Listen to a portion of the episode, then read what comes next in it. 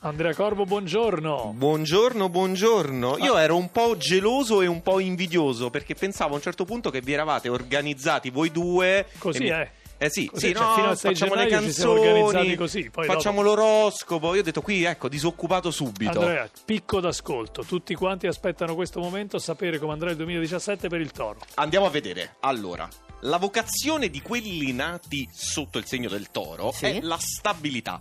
Amate la rassicurante routine che sapete rendere piacevole, ravvivandola con il vostro raffinato edonismo.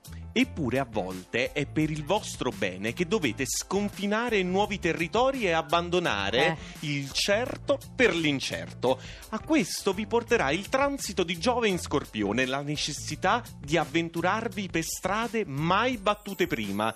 Sicuramente la cosa non vi piacerà affatto, ma innanzitutto questo accadrà solo a partire da ottobre e poi sarà proprio per permettervi un passaggio di grado, quello scatto che se fosse per voi rimandereste all'infinito. Hai capito, per il toro abbandonare il certo per l'incerto non deve essere facile. Eh, deve andare un po' in controtendenza, ma ce la può fare perché, come al solito, sfruttiamo quello che è il cambio d'anno per eventualmente prendere nuove direzioni. Scusate, io però non avevo finito, quindi Ah. vorrei continuare. Allora, perché? Perché interverrà un nuovo fattore fondamentale per quelli Ah, nati sotto il ecco. segno del toro, fondamentale e di assoluta importanza, Saturno. Eh, È presente Saturno? Perché? Perché quel Saturno lì, cioè proprio quel pianeta che vi aveva fatto trascorrere un intero triennio di travaglio, ora, dopo una fase di neutralità, avvia un poderoso trigono dal Capricorno. Eh, ne parliamo da dicembre del 2017, quindi bisognerà aspettare un po'.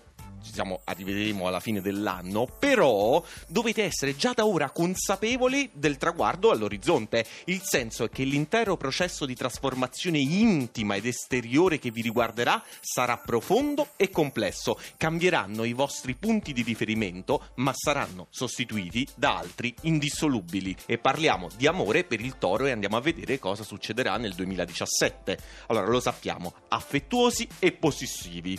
Su di voi si può contare ciecamente. Su tutti quelli nati del toro, poi tu Nicoletta me lo insegni perché sei ferratissima. Eh? No, ormai hai imparato, ti do le lezioni. eh, hanno questa qualità particolare di essere affidabili e in questo 2017 potrebbe però presentarsi la necessità di dare un po' una rinfrescata alla vita sentimentale, una bella revisione, chiamiamola così, soprattutto riguardante il partner. Cambiarlo o no? Oppure si può magari decidere di ufficializzare o meno un legame.